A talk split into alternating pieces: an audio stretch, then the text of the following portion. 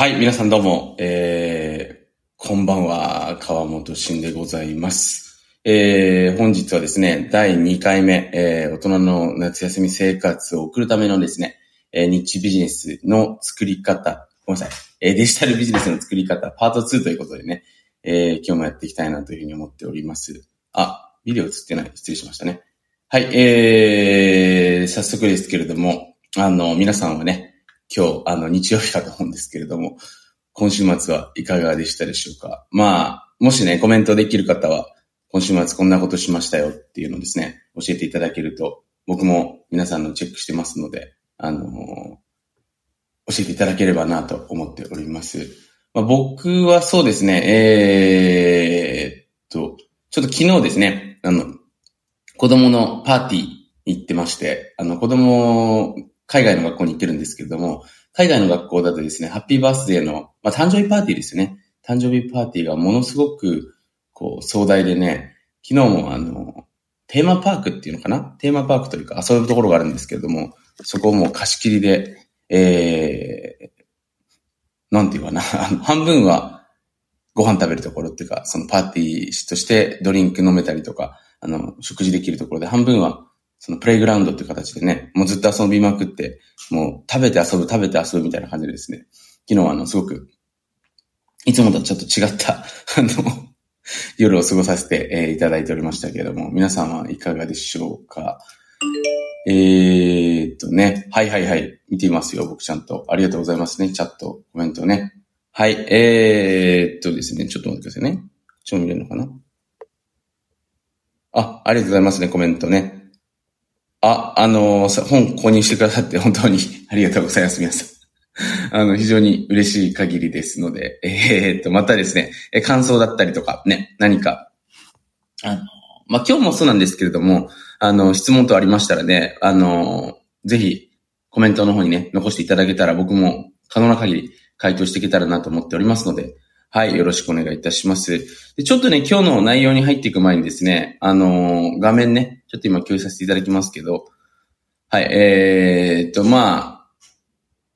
今回のね、あの、じゅうがつという期間を皆さんにうまく使っていただいて、少しでも人生をね、良くしていただきたいなということが、えー、私の意図としてありますので、あのー、まあ、今回ね、この本に関してのアウトプットですよね、えー、少しでもしてくださって、えー、まあ、それをね、ブログでもいいですし、ソーシャルメディアでもいいですし、もしくはその Amazon のね、レビューでもいいんですけれども、まあ、書いてくださった方にはですね、プレゼントが当たるよっていうのが、当たるよというかプレゼントがもらえるキャンペーンですね、えー、行っておりますので、えー、もしよかったらね、あの、チェックしていただけると嬉しいなと思いますので、まあ、これ概要欄にも貼ってありますし、今回のね、あの、特設ページですかね、そこにも記載させていただいておりますので、もしよかったらね、えー、チェックしていただけると嬉しいなと思っております。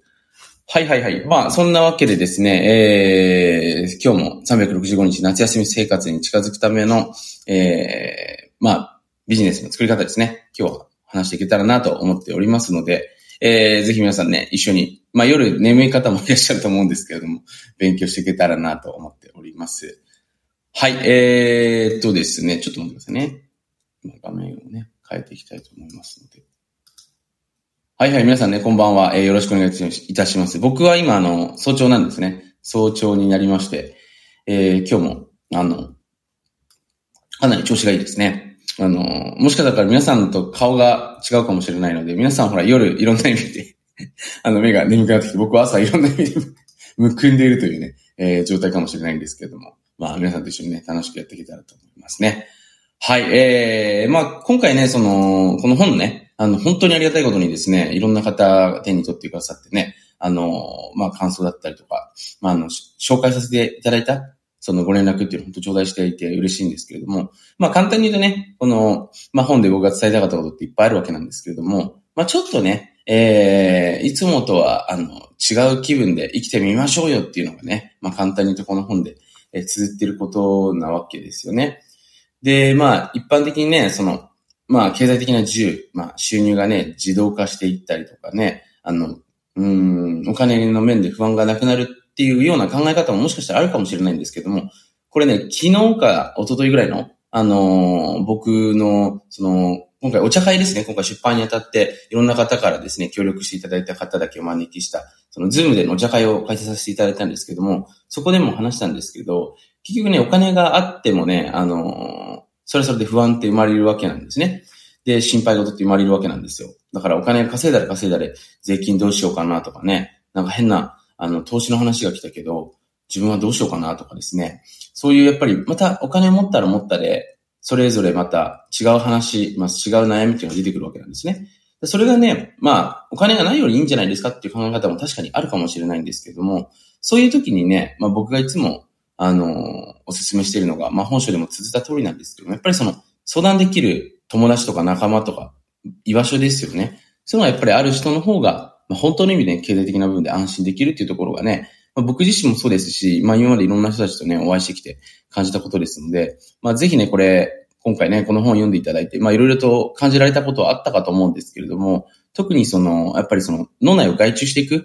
だから健康面だったらこの人に聞いてみようなとかね、その、まあこれ、先日、ボイシーさんの方かなで話したんですけど、その、海外だとね、まあ海外すべてではないんですけど、特に欧米圏だとファミリードクターっていうね、その簡単に言うと、えー、我が家のホームドクター、まあ、一家に一台ではないですけれども、そういう専門医、専門医ではないな、ジェネラリストっていうのかな、まあ、全般的にいろいろできるお医者さんがいるんですよね。で、そういう人たちがやっぱり僕たちの体を管理してくれて、そろそろね、検診ですよとかね、その、まあ、僕今さんじゅうさんなんですけども、あの、鴨さんさんじゅうでね、これからなったらちょっとこういうね、病気が一般的には、その、まあ、リスクとしてね、増えてくるので、えー、こういう検査をした方がいいですよとかですね、そういうのを結構、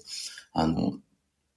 まあ、提案してくれるわけなんですね。だこれはね、あくまで健康の話なんですけれども、そういった形で、例えば自分がその苦手分野で、なんかこれ自分で考えても答え出ねえなってことってあると思うんですけど、そういうのはぜひね、あの、専門家というか、自分の中でね、この人話聞くとなんか少なくともね、解決の方向に向かう安心できるんじゃないかなっていう人で、ね、ぜひあの、見つけてもらえるといいんじゃないかなというふうに思いますので、はい、ぜひ皆さんね、そういった環境ね、ちょっとぜひ、作ってみてもらえるといいと思います。だ今日のズームはね、そういったズームというか今日のこのライブ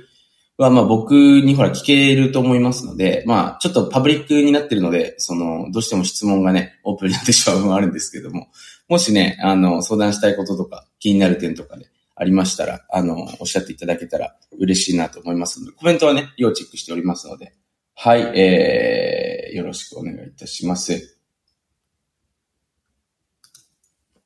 で、今日はね、その前回ね、にかいめ。まあ、これいっかいめのビデオもね、残してあるので、別にいっかいめ、あの、見てないんですって方はね、あの、いっかいめのビデオ YouTube の方に、あと、ボイシーの方にもアップロードしてありますので、アーカイブとして見れますのでね、もしよかったら、時間を取っていただいて、自分の脳内をこう覗いて、えー、振り返ってみるのもいいんじゃないかなと思うんですけれども。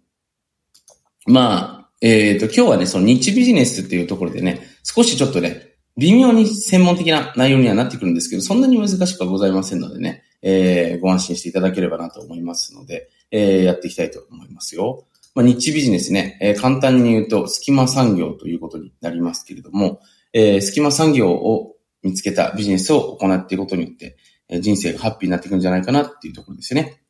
はい。で、隙間産業とかってね、よくわからない人もいると思うので、えー、この後話をしていけたらなと思うんですけれども、まあ、簡単に言うとね、えー、っとですね、こういうことですね。はい。今ちょっと分かりやすい例を話させていただくんですけど、ニッチビジネス。ニッチってね、隙間っていう意味なんですけれども、で、僕はこのニッチビジネスっていうものを、えー、たくさん、まあ、インターネット上に、えー、作っていったので、まあ、収入っていうのがある程度、えー、自動化されていったという、あの、感じなんですね。まあ、分かりやすい話をさせていただくと、ニッチっていうのはね、隙間の産業なので、すでにある市場の中の隙間の部分なんですね。だから他の大手さんとかですね、えー、ライバルの方があんまり注目されてないような場所になってきますよね。だちょっとわかりやすい例を話させていただくと、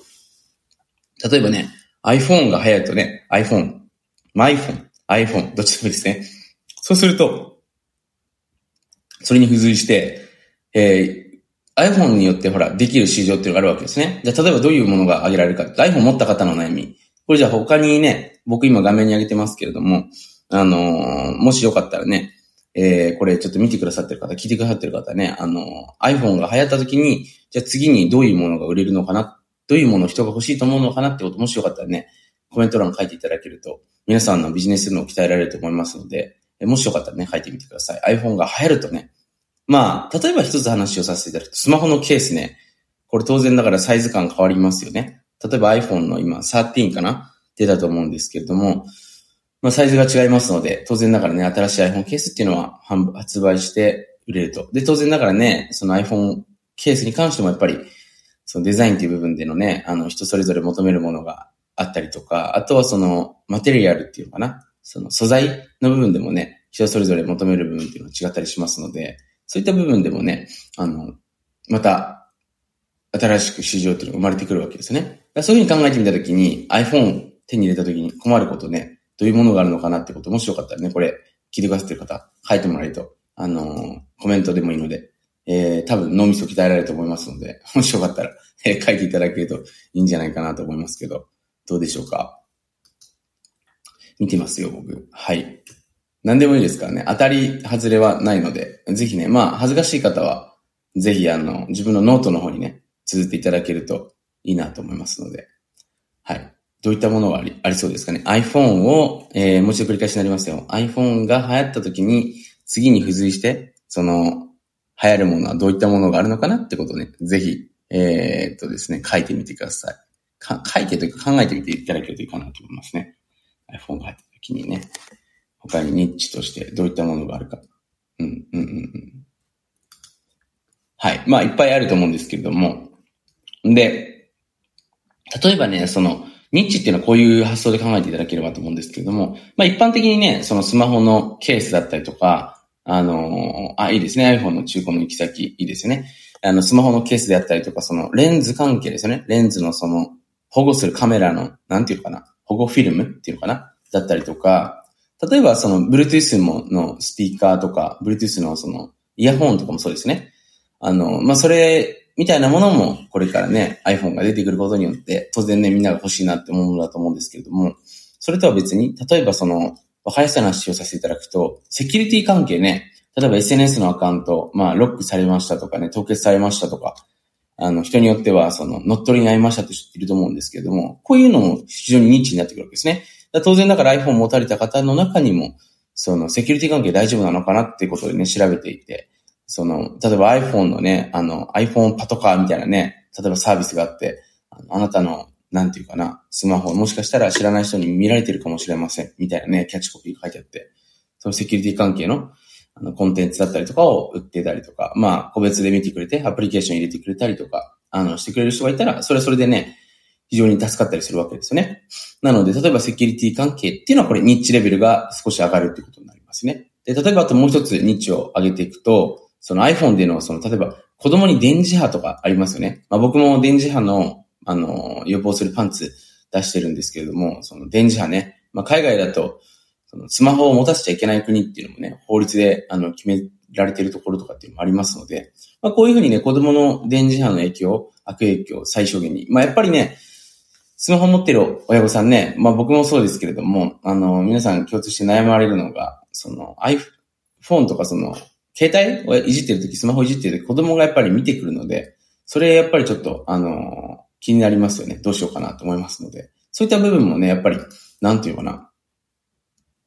なんとかして、こう、返してくれるっていうわけじゃないんですけれども、あの、被害を少なくしてくれる人っていうのはね、当然ながら求められているというふうに思いますので、まあ、ニッチビジネスね、えー、ぜひちょっと、これ、あの、参考にしていただけるといいのかなと思います。だから、この後でちょっといくつかまた例を出していくので、えー、ご安心していただければなと思うんですけれども、えー、ちょっとそういった風にね、考えてみるといいかなと思います。で、ちょっとね、前回ね、あの、僕の方で、これ話したんですけれども、あの、自分の過去を査定するということでね、えー、実際に、まあ、これ見てくださっている方、あの、前回ちょっとまだ見てない方はね、あの、YouTube に上がってますので、ボイシーの方でも無料で上がってますので、もしよかったらね、覗いていただいて、自分のね、過去をいろいろとね、リソースを書いていただきました。あのー、まあ、自分の中でね、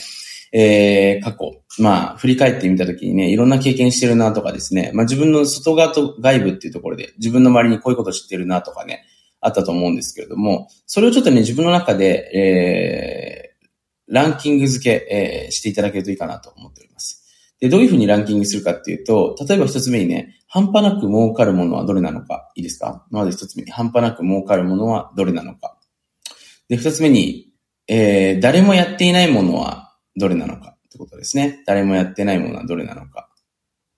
で、三つ目に、一番楽しそうなものはどれなのかっていう、この三つだね。三つに分けて、あのー、考えていただけると、考えていただけるというか、ランク分けしていただけると、きっと多分あなたにとってね、あの、一番、あ、儲かりそうなものはこれなんじゃないかな。誰もやってないものはこれだな。楽しそうなものはこれだなっていうのが分かるとですね、少しその、前に進んでいけるわけなんですね。今までただね、あの、机上の空論で紙に書かれていたもので、えー、こんなものどうなのかなとかですね、こんなもの売れるのかなとかね、こんなもの商売になるのかな、ビジネスになるのかなっていうふうに思ってたものが、ちょっとここでね、視点を変えてみて、もしね、自分が仮に始めたとしてね、一番じゃあ、その利益が出そうなもの、儲かりそうなものはどれなのかなってことをね、ちょっと考えて、見てみたときに、あ、これかもしれない。あ、これ違うな。ってことが見えてくるわけですね。だまず一つ目に、半端なく儲かるものはどれなのかなっていうことですね。えー、ぜひ、あの、カテゴライズしていただけるといいかなと思いますね。まあ、これちょっとね、見てない方は前回のね、もう一度聞いていただいて、見ていただいてね、あの、まあ、その中から振り返っていただけると、あの、見えてくると思いますので。で、二つ目にね、誰もやっていないことですよね。誰もやっていない。で、これはね、自分にしかやってないことでね、もしこれを商売にするとしたら自分にしかやってない、もしくは自分しか経験してないことなんじゃないかな。自分しかこういうこと知らないんじゃないかなって思うことをね、当然ながら、えー、書いていただけるともいいかなと思いますよ。えー、二つ目にね。うん。で、三つ目ですね。楽しそう。ね。これ一番ね、なんか儲かるかわからないけども、楽しそうだなって思うんですね。これ結構ね、重要なことで、まあ僕、これ今回の本にも書かせていただいたんですけども、やっぱり自分のその生活費をね、えー、捻出するようなビジネスをまず作ってね、その後っていうのは僕基本的にはなんか楽しそうでね、その利益になるかわからないけども、なんか自分の人生的にこれやった方がいいんじゃないかなって思うことに僕はどんどんどんどんチャレンジしていただきたいなって思ってるわけですね。まあ僕は研究ビジネスって名付けてるんですけども、まあ自分のその人生のテーマではないですけれども、好奇心に準じたビジネスですね。だからその儲かるかわからないんですけど、多分応援してくれる人も多いでだしょうし、その素敵な仲間っていうのもね、そこから集まってくると思いますので、そういうものをぜひね、皆さんにはやっていただきたいというふうに思っておりますので、ちょっとね、もう一度過去のね、見てみるといいかなと思います。はい。いいでしょうか。うん。まあ今ね、コメント先ほどの部分で見てますけれど、あの iPhone のね、流行った時にどういうものが流行るのか。えー、例えばね、iPhone の行き先、えー、老眼疲労カテゴリー、いいですよね。あ、いいですよね。iPhone の資産価値を教えてくれる人。うん。面白いですね。まあいろいろと多分その一つ何かね、これ市場ができた時に、例えばね、iPhone っていうのもほら、新しくスマホ市場っていうのを作ってたわけじゃないですか。で、これ知ってる人もいるかもと思うんですけれども、例えば iPhone のね、その、えー、サファリっていうのが入ってますけれども、あそこにね、Google さんが今、まあメインになってると思うんですけれども、それを入れることに対して、ほら iPhone ができた市場に対してなので、Google さんっていうのは iPhone さんにお金払ってるんですね。まあ、iPhone さんじゃなくて Apple さんの方にお金を払って、そのブラウザを、あの、最初、初期設定は、あの、Google さんにしていただいているわけなんですね。で、これ何か一つ新しいものが出ていく。ね。新しいものが生まれる。わかりやすく言うと、COVID ね。コビッドナインティーン。まあ、新型コロナが発生したことによってね、例えばマスクだったりとか、その後衛生面の知識、知識というかその、グッズ、まあ、関係もそうですし、除菌系もそうですよね。で、まあ、ソーシャルディスタンスもそうだし、そこからね、まあ、例えばこういったズーム関係もそうですよね。ズームとかその、ライブ配信とかね、このデジタル系もそうですよね。リモートワークもそうですし、そのいろんなものがこう、流行ってきたと思うんですよ。だこれ、例えばすごくわかりやすい話をさせていただくと、ちょっと時間を止めてね、まあ、これ本に書いてある通りなんですけども、あの、先のことを考えてみると、この先どういう風になっていくのかなって、なんとなく人って予想できると思うんですよ。例えば COVID になった時に、その、まあ、近づいちゃいけないだ、みたいなね、ソーシャルディスタンスっていう話ができたときに、仕事に関してももしかしてこれ人に会っちゃいけないんじゃないかなっていうことが分かってくると、もしかしてね、人々はこれからオンラインで、ズームとか、その Google のね、Meet とかを使って仕事するようになるのかもしれないと思ったら、まあ、その時に先駆けて、ズームの株だったりとかを買っていたら、まあ、かなりすごい上がってたわけですよね。そういうふうに考えてみるとですね、実は世の中ってその、結構冷静に考えてみるとね、いろいろと答えって見えてくることが多くて、あの、なかなか僕たちはね、ただそれにおけるゆとりを持てないので、それをぜひね、ちょっと、あのー、皆さんには持っていただくための工夫をしていくってことですね。それをぜひね、行っていただければな、というふうに思っておりますよ。はい。えー、っと、そんなわけでですね、ちょっと待ってね、なんか消えちゃってますね。映ってんのかな？え、ちょっと待ってください。消えちゃってますよ。大丈夫かな？ちょっと待ってくださいね。あ、これ消えてないのかな？あ、消えてなかった。よかったよかったよかった。すいません。僕の画面がね、一時的に今消えてしまって、申し訳なかったんですけど。はいはいはい。えー、っと、まあ、そんなわけでね、iPhone に関しては今、そんな話をさせていただいたんですけど、じゃあ、ニッチね、えー、ニッチビジネスをやることによりどういうベネフィットがあるんですかってことなんですけど、例えばね、僕あの、にせんじゅうねんにね、あの、始めたニッチビジネス、にせんじゅうねんに僕起業したんですけども、まあ、今でも続いてますからね、今その時に作った仕組み、システム、ビジネスシステムっていうのは、今でも、こう、いろんな人たちに購入していただいたりとか、紹介していただいたりして、あの、売れ続けていますので、まあ、ニッチを紹介するとね、他にライバルが入ってこないんですよ。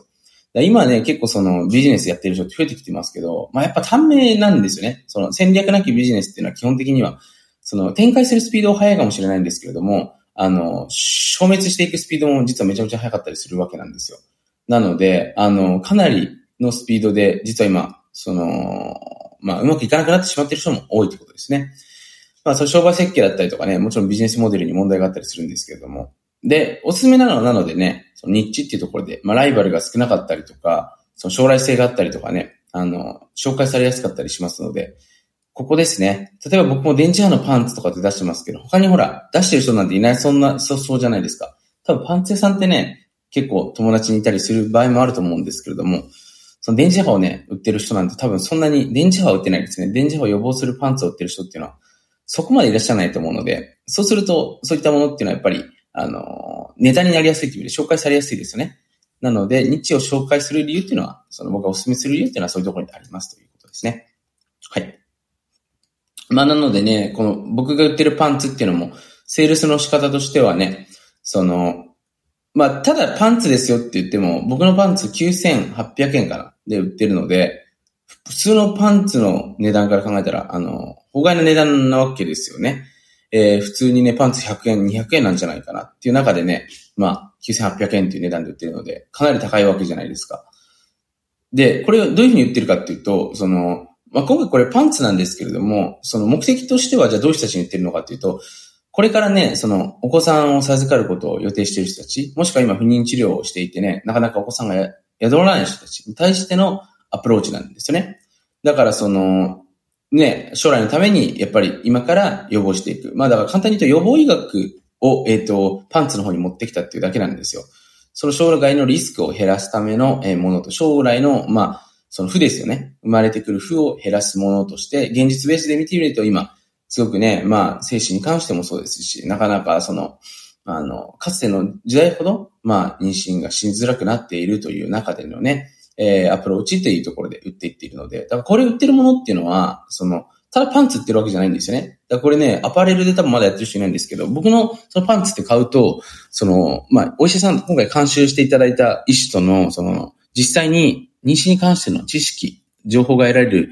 その、おまけもついてるわけなんですよね。だからそのセットで初めてその、このパンツの機能が意味していくってところになりますので、まあそれをちょっとね、皆さん分かっていただけると、あの、イメージしやすいんじゃないかなと思いますので、まあこのパンツね、まあ、あの、もしよかったらね、手に取っていただけると、え、そっちの流れっていう人もいると思うんですけど、いいのかなと思いますので、ぜひ、あの、パンツね、履かれてる方も今日、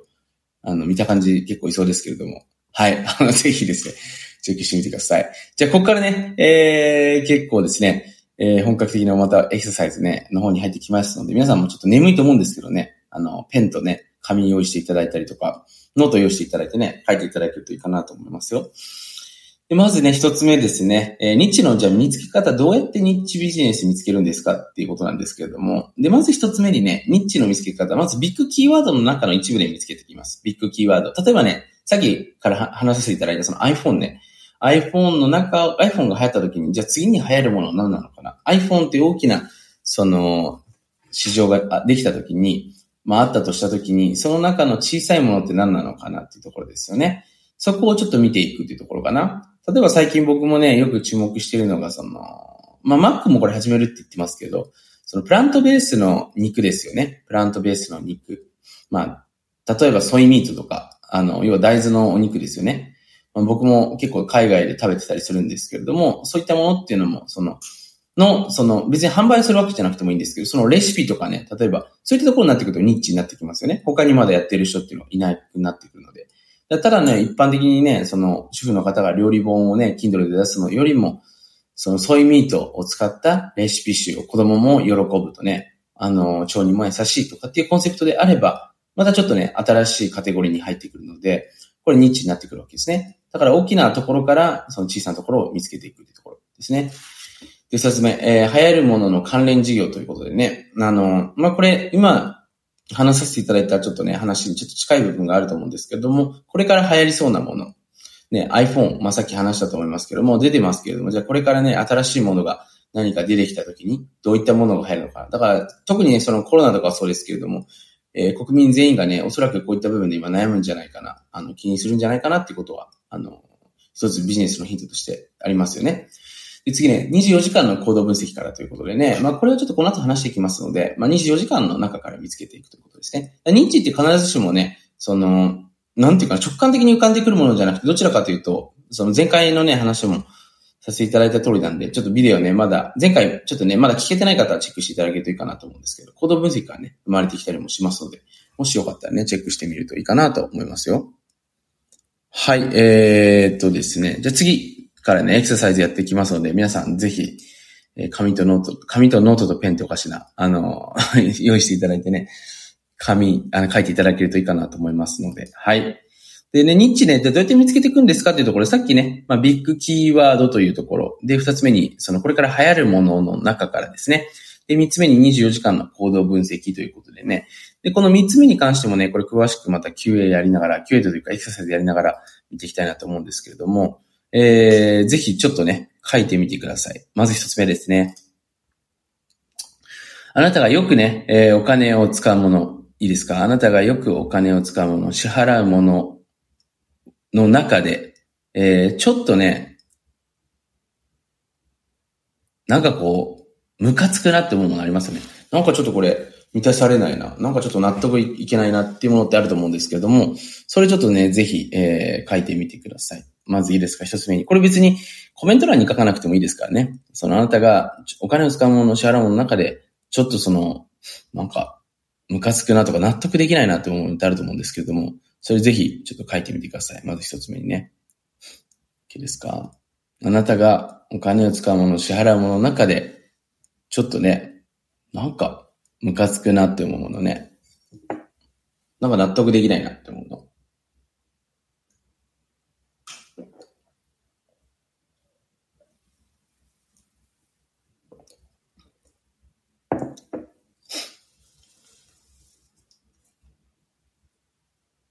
まあ、例えばね、ほら、税金とかも人によってはそうかもしれないですよね。すごく大きな話をさせていただくと。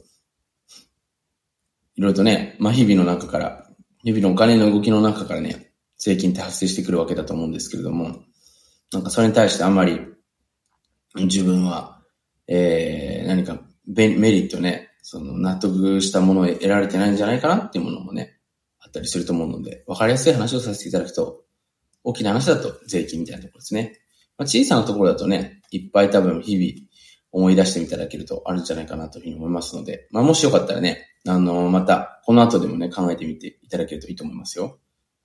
OK ですか。まあこれ僕もそうなんですけどね、一回質問してるとあの人の脳って動き出しますから、あのー、また後ほどね、自分の脳内からいいアイデアが出てきたりすると思いますので、自分のね、ヒントとしてはあなたがよくお金を使うもの、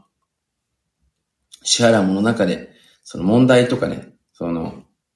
ちょっとむか、むかつくもの、納得できないもの、それが何なのか。で、これね、面白い話があって、その日頃からね、感謝の気持ちで生きていく。まあこれすごくね、重要なことだと思うんですけれど、すべてにおいてね、その、ありがたいなって思う気持ちも大事なんですけれども、やっぱりその、なんかこれちょっとね、満足できないなっていうものを、をやっぱり冷静な目線として持っていくことによって、やっぱりそれがビジネスになっていったりしますので、そういったものをね、あのー、しっかり頭の中に入れておいていただけると、結構ビジネスになったりもしますので、ぜひこれ書き出してみてください。あなたがお金を払うもの、OK ですか？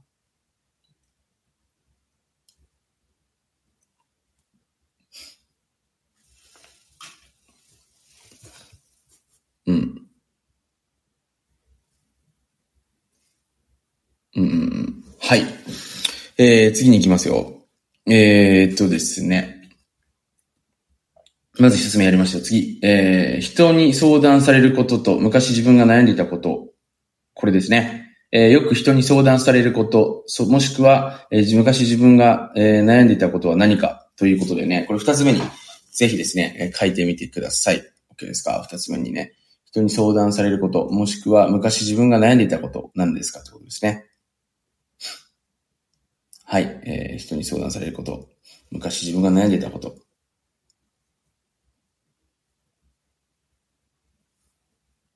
うんうんうん。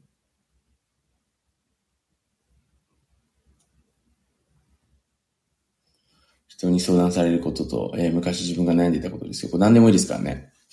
うん。何でもいいって言われるとね、難しいと思うんですけど。で、これ安心してほしいのは、今日その出てね、その、いきなりこう言われても出てこないのが普通なんですよね。これ逆に言うと。なんでかというと、日頃考えてないから。ほら、例えばね、今日これ僕が質問していっしゅうかんごにね、またこの答えを教えてくださいって言われたのであれば、おそらくその答えって見えてきやすいと思うんですよね。それなぜかというと、今週いっしゅうかんっていうものを使って考え始めるからですね。なので、その、今出てこない人も安心してください。この後で出てこれば OK ですので、問題はありませんよ。なので、安心してくださいね。はい。で、人に相談されること、昔自分が悩んでいたことをね、これをぜひ、あの、想起していただけると、思い出していただけるといいかなと思いますね。人に相談されること、昔自分が悩んでいたことね。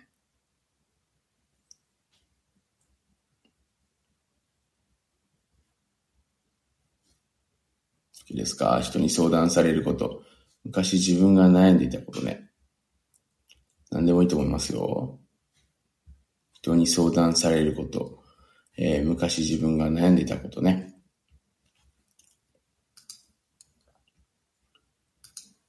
はい、今ニッチっていうね、ビジネスを作っていくときに、やっぱりその最初の初期設定っていうのは非常に重要なんですね。えー、まあこれは前回もね、少しお話しさせていただきましたけれども、まあ例えば今の時代ってね、まあすごくイージーにビジネス始められる時代だと思うんですよ。例えばね、スマートフォン一つでね、メルカリっていうものでね、何かその自分の家にある不要品を販売できたりとか、まあ人によってはね、そのほら YouTube、別に YouTube 以外にね、何かやらなくても、その YouTube である程度の、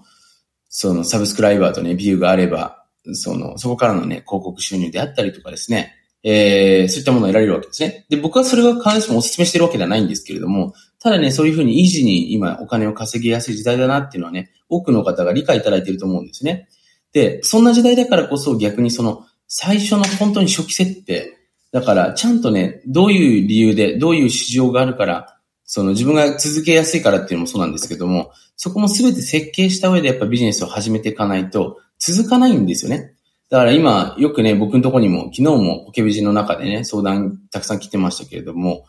そのまあ エスエヌエス をね、よくそのいろんな人があの発信しましょうっていうふうに言うんですけれども、もうそろそろ疲れてきましたとね、いう話をよく伺うわけですよね。で、だからその人のだからビジネス感、まあ教えてもらったビジネスのやり方としては エスエヌエス を発信することがね、ビジネスの原理原則にあったようなんですけども、別にその、まあこれ僕、ボケビジで話してるんで知ってる人はいると思うんですけども、エスエヌエス をやることがビジネスなわけではないので、ビジネスっていろんな形があるわけなんですよ。なので、その必ずしも エスエヌエス を別にやらなくても OK なんですよってことなんですね。だからそれよりも最初、どの初期設定でやっていくのかっていうその設定の部分ですね。そこがやっぱりすごく重要なので、ここをちょっとしっかりと見極めてやっていかないと、その一時的に例えばね、多少お小遣い、まあメルカリとかでね、少し出たとしても、その後続いていかないわけなんですね。だからそのやっぱ長く続けるためには最初の仕組みって必要なんですよ。まあわかりやすく話をさせていただくと、ほら結婚とかもそうじゃないですか。自分のね、奥さん、まあ、旦那さん見つけてね、初めて会って結婚する人って、まあ、たまにいますけども、ほぼいないわけじゃないですか。で、最初初期の段階でお互いを見てね、信頼関係だったりとかを築いたりとかね、お互いのことを知って、それを両者納得の上でね、始めていくと思いますので、えー、まあ、そこをちょっとね、だから、あの、これ忘れないでほしいなと思いますよね。うん。その、昔だからちょっとね、今日、あの、もう一度繰り返しになりますけども、昔自分が悩んでいたこと、人に相談されたことは何なんですかってことですね。こういうのをね、ちょっと細かいんですけど、やっていくと、あの、いろいろと出てくると思いますので、うん。ぜひちょっとね、ここ、あのー、覚えておいてください。はい。じゃあちょっとね、人に相談されること、えー、昔自分が悩んだことは何ですかってことですね。はい。まあ今コメントのを見てるとね、えー、ネットショッピングの送料とかね、ドル建ての保険とか、えー、最近スーパーの野菜が美味しくないです。でも買わないと仕方がない。ああ、いいですね。うんうんうん。なんかね、いろいろと多分自分の生活をしていくと出てくると思うので、これまずビジネスになるかならないかとか考えなくていいですよ。とりあえずこのね、こういう今不満があるなとね。で、これポイントなのは、世の中の人がこう言われた時に、あ、そうそう、本当そう思ってたんだよねって思うものをビジネスにするのがポイントなんですよ。例えば僕がほら、メンズ性教育ってやってるんですけれども、あの、男性向きにね、正しい性の知識を教えるビジネス。これって、言われてみて、あ、